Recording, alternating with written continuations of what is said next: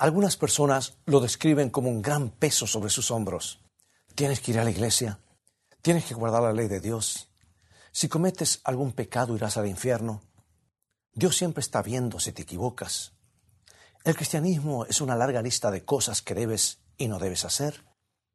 Los pastores quieren tu dinero. La religión quiere tu dinero. Esos diáconos que caminan por los pasillos quieren tu dinero. Y la lista sigue expectativas imposibles, miedo y desesperanza. Y algunas personas finalmente cierran sus Biblias, deciden no seguir orando, rompen sus certificados de membresía de la iglesia y toman una decisión agonizante. Hasta que he llegado, de ahora en más seré ateo. Si tengo que seguir soportando esta carga, todo este horror, entonces simplemente no voy a creer más. No puedo seguir así. Pregunto, ¿será el divorcio entre tú y Dios la respuesta? ¿Han encontrado optimismo y una paz renovada los ateos que supuestamente han nacido de nuevo? ¿O es que su deseo de escapar del infierno los ha hecho enfrentarse cara a cara con su propio infierno?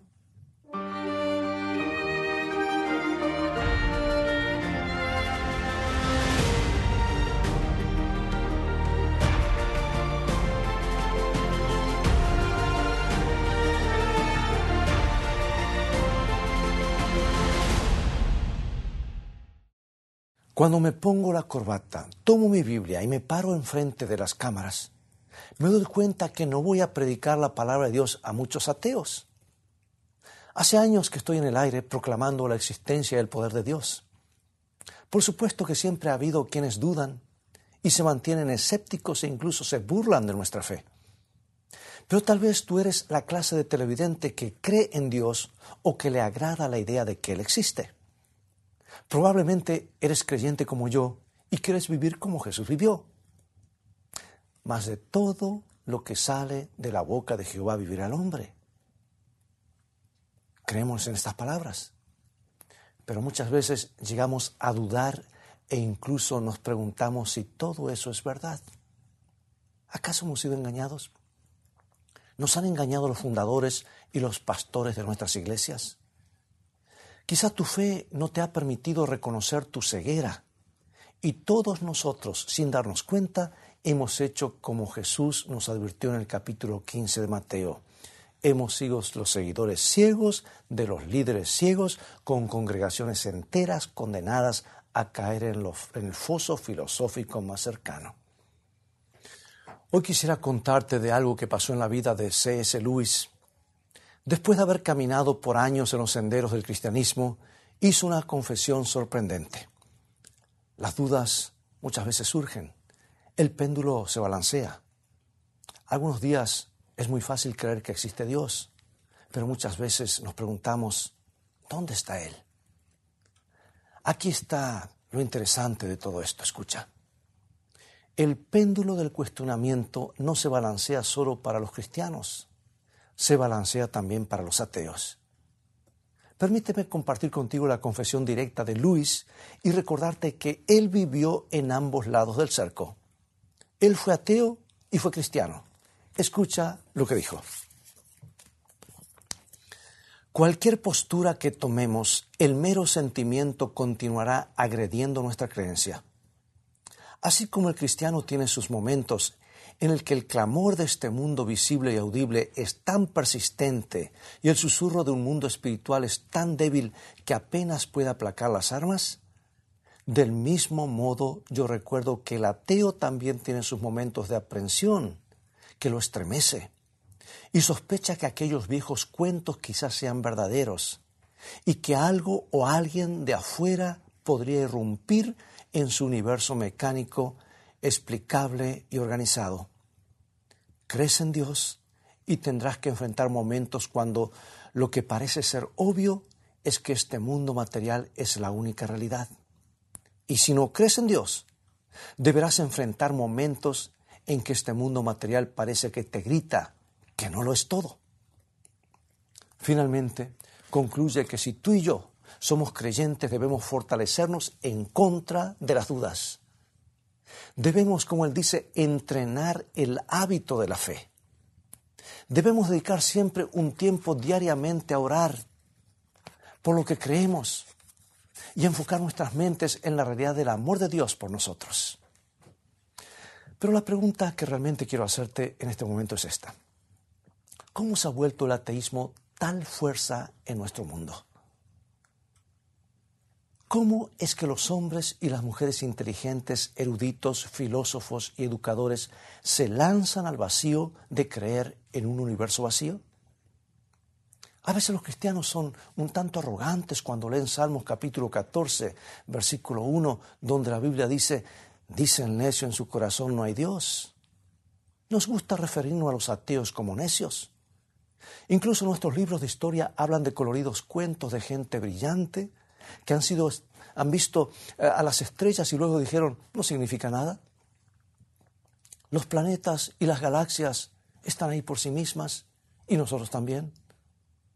Bueno, estos historiadores y líderes, autores y hombres de Estado no parecen ser ningunos necios, no. Entonces, si ellos no creen, ¿cómo podemos mantenernos en la senda segura?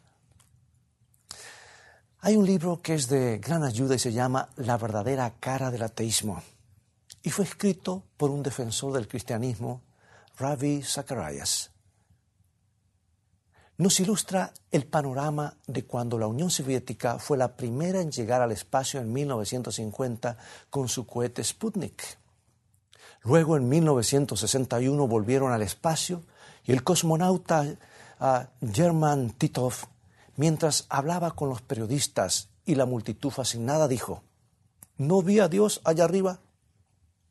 Y esto hizo reaccionar a la multitud, quien le respondió diciendo, entonces lo hubieras visto al momento de salir de la cápsula. Primero, tenemos aquí a un hombre brillante y conocedor del espacio, del tiempo y la materia, que dice, no vi a Dios, por lo tanto Dios no existe. Pero luego Siete años después, Estados Unidos dejó su marca en la carrera espacial cuando Apolo 8 hizo su recorrido hasta la Luna y volvió a la Tierra. Todas las personas en el mundo observaron la escena que los dejó sin aliento. A todo esto, Ravi Zacharias expresó lo siguiente. Él dice, ellos vieron cómo la Tierra se alzaba en el horizonte de la Luna, cubierta por una hermosa mezcla de blanco y azul, y a su alrededor el reflejo del sol que contrastaba con el gran espacio. Ahora escucha lo que continúa diciendo. Y en esta experiencia de agonía sobrecogedora abrieron las páginas del Génesis y leyeron para que el mundo escuche, en el principio creó Dios los cielos y la tierra. Aquí tenemos dos historias diferentes, dos filosofías, Dos equipos de gente brillante, capaz y educada, los más preparados, diríamos. Y así como se precipitaban profundamente en el espacio, un grupo ve a Dios mientras que el otro grupo no ve nada más que un gran vacío y una gran roca. Bueno, el autor Zacarías continúa y hace un comentario intelectualmente estimulante y toma prestada una frase del filósofo Mortimer Adler. Y él dice así, más acciones y consecuencias en la vida surgen de la afirmación o negación de Dios que cualquier otra pregunta. Ahora bien, permíteme animarte. Si has sido tentado a poner a Dios en un armario y abandonarlo allí, espera un momento. Si la locura de este mundo o lo que te ha herido en tu vida es lo que hace que renuncies a tu fe, por favor, dale otro vistazo a las promesas de Dios. Si has tenido el infortunio de vivir una religión de opresión que gente buena o siniestra te haya creado, considera la posibilidad de que Dios es un Dios de amor y bondad, incluso cuando sus frágiles hijos y su gente no lo son. ¿Por qué te pregunto esto? Porque hay mucho en juego. ¿Existe Dios? ¿Le importo? ¿Tiene Él un propósito para mi vida? Esta es la trilogía más grande de preguntas que un hombre o una mujer pueden hacerse. Hay mucho en juego, pero la recompensa también es grande. Yo creo que la raza humana comenzó en el jardín del Edén. Lo creo con todo mi corazón. Creo lo que dice Génesis capítulo 1. Entonces pregunto, ¿cómo es que el hombre y la mujer se han descargado tanto de la imagen de Dios que incluso han dejado de creer en Él? Ahora, yo no puedo mostrarte una fotografía de una persona y decirte, Él lo comenzó todo. Toda la incredulidad comenzó por su culpa, porque siempre han existido aquellos que no creen. Al ateísmo nunca le faltó un vocero, dijo Rabbi Zacharias. Y tiene razón.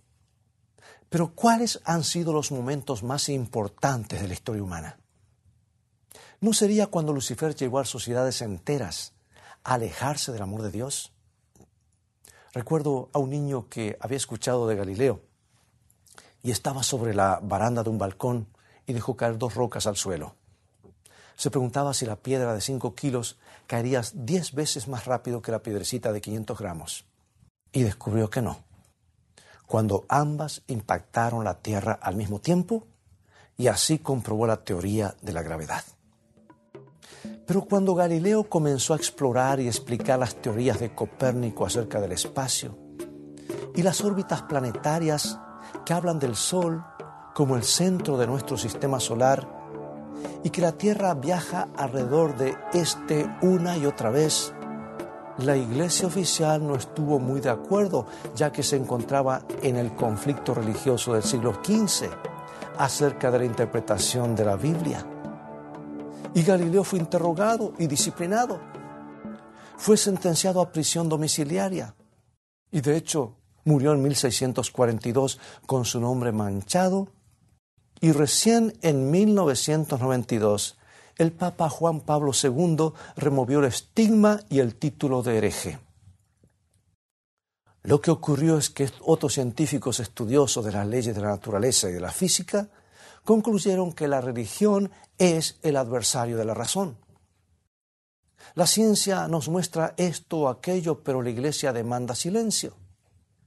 Y la iglesia se equivoca con respecto a esto, ya que luego lo que la iglesia diga de Dios, la creación y el jardín del Edén, todas esas creencias deberán estar equivocadas también, y así razonan. Y Zacarías llegó a esta conclusión. Él dijo lo siguiente, los críticos nunca le han permitido a la iglesia olvidar el error de Galileo y la han desacreditado como académicamente creíble.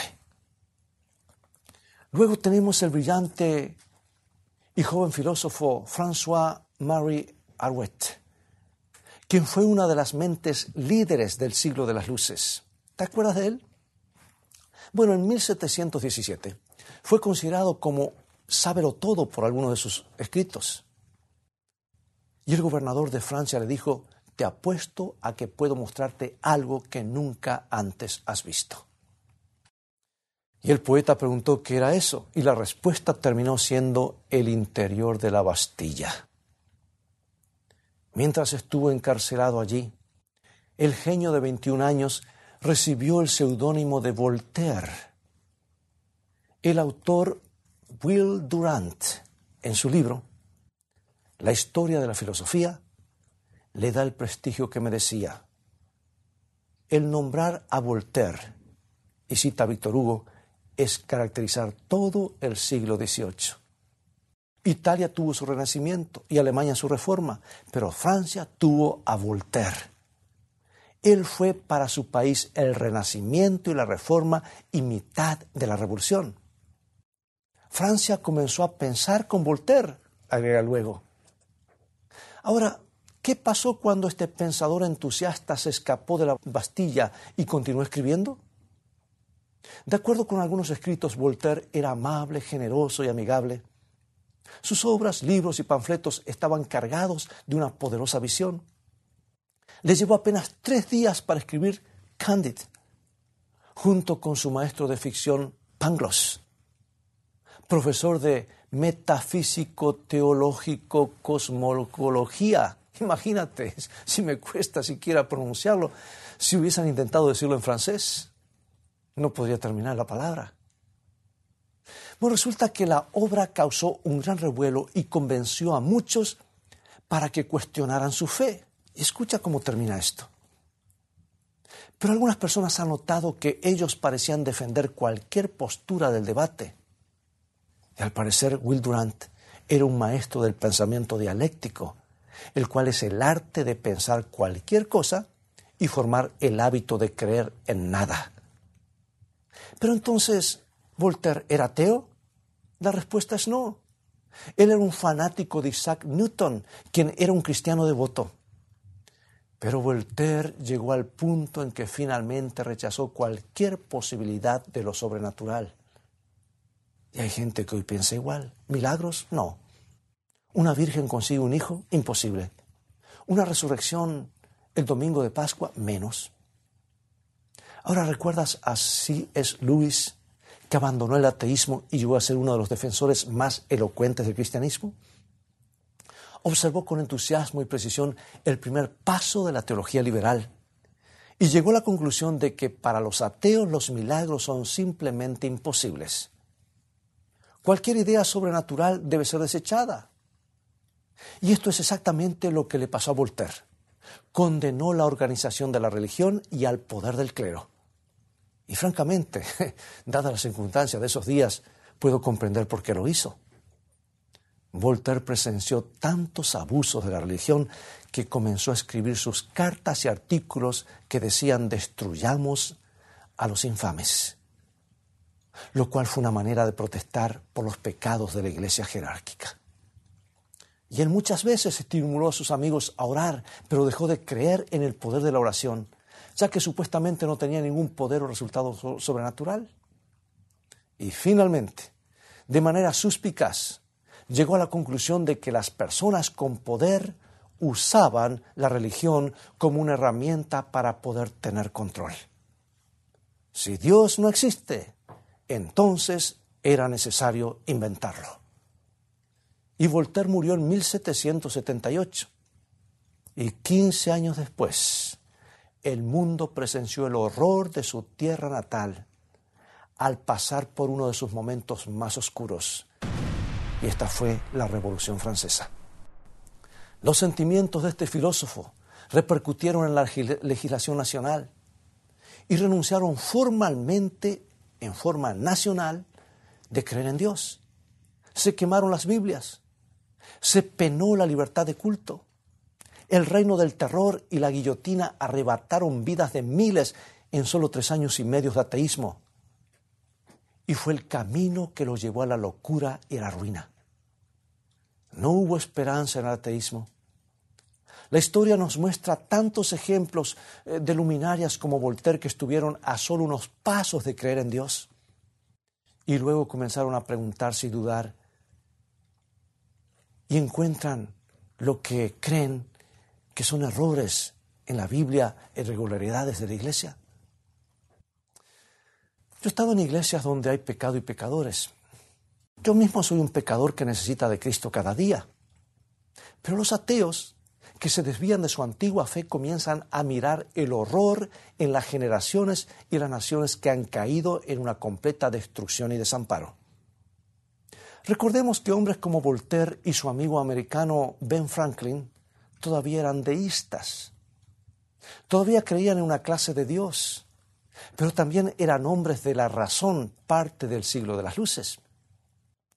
Y la ciencia tenía que rellenar ese vacío, ya que lo intangible, todo eso, la oración, fueron rechazadas. Y luego nuestro mundo se lanzó al vacío con la llegada de Charles Darwin o Carlos Darwin. Sus teorías de la evolución y la supervivencia del más apto eran más que un cuestionamiento de los milagros y la oración. Este sí que fue un ataque directo a la existencia de Dios. Si una persona era científicamente entendida, entonces no podía atreverse a pensar en la existencia de Dios. Y Darwin confiesa en su autobiografía su ansiedad al deshacerse de sus creencias en la Biblia y en Dios. De paso, él fue un estudiante de teología frustrado. Y por eso empezó sus viajes, para buscar otra respuesta a los interrogantes que tenía. Y amigos, lo primero que desapareció para Darwin fueron los milagros. Entonces, si algo no podía ser empíricamente comprobado, no era verdad. Y de esta manera su confianza en Dios fue desapareciendo. Él luego admite que la incredulidad fue apoderándose de él poco a poco y finalmente por completo. Y una vez sugirió que no estaría mal el llamarlo teísta, alguien que cree en Dios. Sin embargo, luego en el mismo capítulo decide que el misterio del principio de todas las cosas es insoluble para nosotros y debo estar alegre por ser agnóstico. Esto es lo que él dice. Y una vez más, amigos, podemos ver en la historia cómo las dudas de algunos hombres se dispersan en todo el mundo. El mismo Darwin era un alma en conflicto, no tenía seguridad. Pero muchos adoptaron el darwinismo y tomaron una postura firme, hostil y desafiante de completo ateísmo. Y esto me hace recordar a Karl Marx. Las teorías de Darwin encajaban de manera perfecta y conveniente con sus teorías del hombre y la lucha política. Él dijo que la religión era el opio de los pueblos, y cuando leyó las teorías de Darwin se entusiasmó mucho más. Y de hecho Marx le pidió a Darwin si podía dedicar su trabajo Das Kapital al científico británico. Y luego el ateísmo llegó a su cima, a su punto más alto de ira con los trabajos del filósofo alemán Friedrich Nietzsche, en un libro titulado El Anticristo. Allí le explica con desbocada pasión, dice, yo llamo al cristianismo la única gran maldición, la única gran corrupción interior, el único gran instinto de venganza, para el cual ningún medio es demasiado venenoso, oculto, subterráneo o pequeño. Qué palabras tan venenosas. ¿Cómo puede el hijo de un ministro luterano, nieto de un clero luterano por parte de padre y de la madre, decir algo como esto? Solo Dios conoce el misterio. Pero la tragedia es que Nietzsche no basó sus pensamientos en nada. Sigmund Freud leyó sus escritos y creó sus modelos psicológicos basándose en el ateísmo de Nietzsche. Y de igual manera hizo Carl Jung y tres grandes figuras políticas devoraron con fascinación estos escritos también. Su nombre era Joseph Stalin, Benito Mussolini y un tal Adolfo Hitler. Qué frutos del ateísmo, ¿no te parece? El mismo Nietzsche vio cómo surgió un reino basado en sus teorías y realmente se aterró. Ravi Zacharias escribe, él quiso ver la vida sin Dios, pero la visión y el panorama que pudo ver fue agonizante para su mente. No pudo ver ninguna mente detrás del marco de este mundo. No escuchó ninguna voz del más allá darle consuelo a este mundo. No pudo ver la luz y se sintió completamente desolado. Con razón, este genio elocuente terminó los últimos años de su vida completamente demente. Pero antes que esto sucediera, declaró, Dios estaba muerto. Y este dogma, que es el mismo que, que proclamó en el siglo XIX, y fue lo que llevó al siglo XX a ser el siglo más sangriento de la historia, imagínate, una reacción en cadena. Es por eso que los historiadores han sugerido que hubo más de 180 millones de víctimas en ese periodo de 100 años. Pero amigo y amiga, existe una escena realmente alentadora que se presenta en el último libro de la Biblia. Hemos descubierto que si se posee un coeficiente intelectual alto, entonces es un genio. Pero aunque esto sea así, la Biblia puede considerarlos necios si se utiliza esa inteligencia que Dios le dio para proclamar que Dios no existe. En Apocalipsis capítulo 6, el hombre sabio es el que acepta que el reino de Dios es real y todos aquellos que hayan creído que el reino de Dios y los milagros eran solo una ilusión serán desolados completamente. Escucha Apocalipsis 6, 15 y 16. Y los reyes de la tierra, los ricos, los grandes, los poderosos, los capitanes, y todo siervo y todo libre, se escondieron en las cuevas y entre las peñas de los montes, y decían a los montes y a las peñas, Caed sobre nosotros y escondednos del rostro de aquel que está sentado sobre el trono y de la ira del Cordero. Ahora sígueme con cuidado. Está muy bien expresado en la versión Reina Valera la palabra ira, que solo está describiendo el dolor que siente Dios, el enojo divino, cuando el efecto dominó mortal nos aleja del amor de Dios y nos lleva a la oscuridad del ateísmo. Qué bueno es poder aferrarnos a las promesas de Dios. Todos tenemos preguntas, pero resistamos un poco más. Hay muchas cosas que pasan a nuestro alrededor y quizás tú y yo no tengamos la respuesta, pero resistamos. Cuando sientas que tu confianza mengua, entonces pídele con fe a Dios para que pueda darte más fe. Si así lo deseas, Él lo puede hacer en este momento. Acompáñame en oración. Padre nuestro, somos frágiles. Nosotros, tus hijos, estamos confundidos, pero queremos que te quedes con nosotros. Podemos ver a dónde se dirige este mundo sin ti, Señor.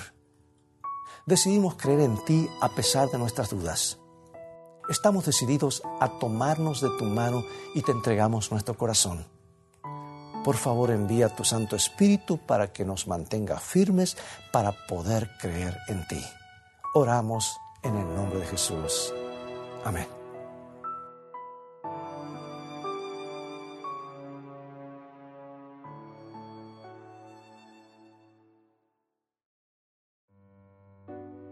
Tu hermano, enfermo de espíritu, te necesita, como tú mismo necesitas el amor de un hermano. Necesita la experiencia de uno que ha sido tan débil como él de uno que pueda simpatizar con Él y ayudarle. El conocimiento de nuestra propia debilidad debe ayudarnos a auxiliar a otros en su amarga necesidad. Nunca debemos pasar por alto un alma que sufre sin tratar de impartirle el consuelo con que somos nosotros consolados de Dios.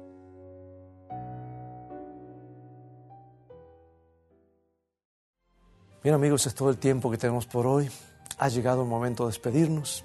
Sé que el programa de hoy ha sido un poquito más profundo, más filosófico, porque habla de los males que han llegado a este mundo y que han desembocado en el ateísmo y en las guerras terribles y la destrucción del ser humano, que es lo que quiere el enemigo. Por eso espero que el programa de hoy te haya ayudado a reafirmar tu fe en Dios, sabiendo que Él tiene un plan, un designio para su creación, para nosotros en forma individual. Es un Dios personal, de amor. Por eso te invito a continuar estudiando su santa palabra. Visítanos en nuestro sitio de internet escritoestá.tv, donde podrás obtener una variedad de estudios bíblicos. Dios te bendiga y te guarde y recuerda, escrito está, no solo de pan vive el hombre, sino de toda palabra que sale de la boca de Dios.